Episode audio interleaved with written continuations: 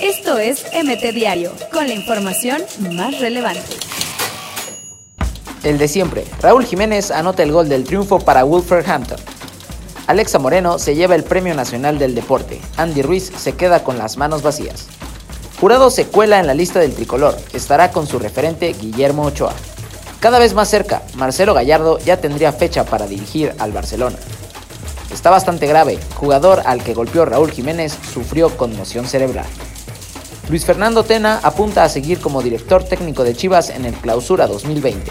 De una galaxia muy lejana, Cholos presentará jersey conmemorativo de Star Wars.